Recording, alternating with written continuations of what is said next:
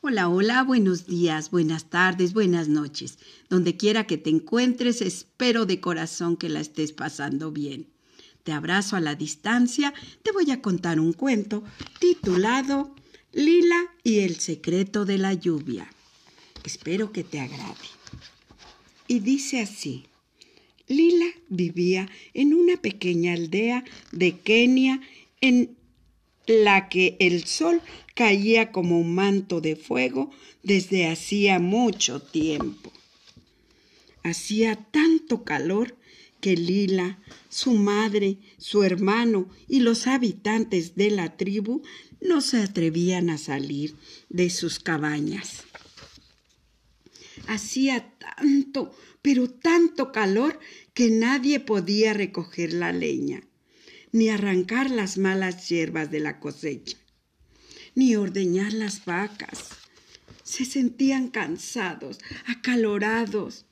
El pozo se ha secado, se lamentaba la madre una noche en que nadie podía dormir. Pronto los cultivos se secarán y nosotros necesitamos agua para vivir. Lila deseaba que el sol se apagara aparecieran las nubes y lloviera.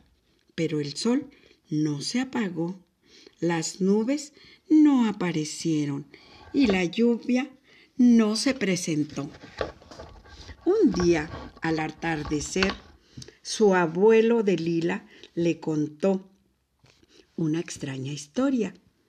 Hacía mucho, mucho tiempo, cuando él todavía era un niño pequeño, llegó a la aldea un hombre que conocía el secreto de la lluvia.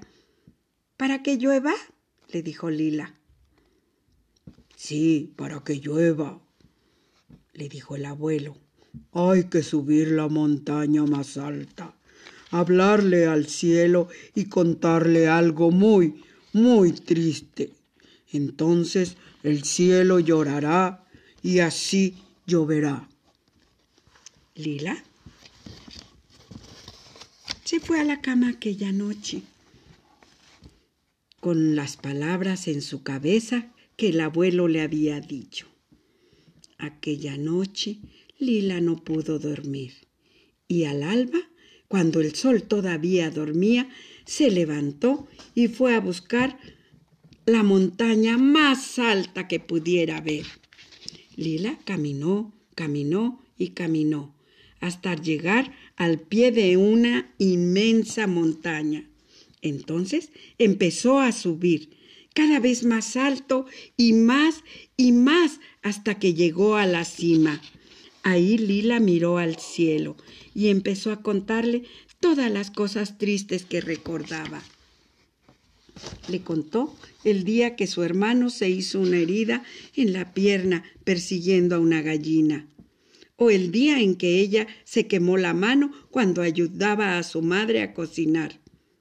Y otro día y otro día, y así Lila buscaba más historias tristes, pero el cielo no se conmovía. Nada lo alteraba y el sol seguía brillando, inmutable, inmenso, fuerte, como un poderoso rey en su trono azul. Lila no pudo más y se echó a llorar. No sé qué hacer, no sé qué hacer. La aldea se muere bajo el sol. No podemos recoger la leña, gemía Lila. Con apenas un hilito de voz, no podemos sembrar ni ordeñar las vacas. El pozo ya no tiene agua. Las cosechas se han secado. No tenemos nada para comer y pronto todos moriremos.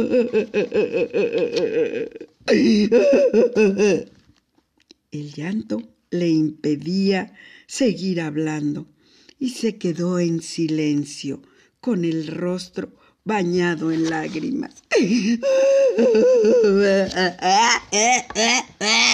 Decía Lila. De pronto notó una suave brisa en su cara y el viento empezó a levantar la tierra bajo sus pies. Las nubes, como una bandada de pájaros blancos, se unieron para tapar el sol. Y contagiadas por la tristeza de Lila, se fue oscureciendo hasta que todo el cielo se volvió negro como el ébano. De repente, un gran rayo de luz atravesó el cielo y el rugido de un trueno lo invadió todo. Lila sintió que una gota acariciaba uno de sus pies. Después otra gota y otra y otra. El cielo lloraba y sus lágrimas empapaban toda la tierra. Lila agitó los brazos y miró hacia arriba. La lluvia caía sobre su cara y le recordaba los besos de su madre. Corrió montaña abajo.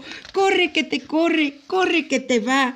Corre, corre, corre, montaña abajo y no paró hasta llegar a la aldea donde todos cantaban y bailaban. Alo bari, alo alo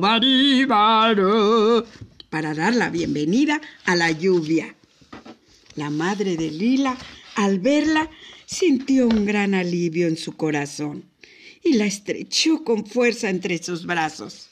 Entonces el abuelo miró a Lila y le guiñó un ojo. Lila le sonrió. Solo ellos dos sabían cuál era el secreto de la lluvia. Y colorín colorado, este cuento ha terminado. Adiós.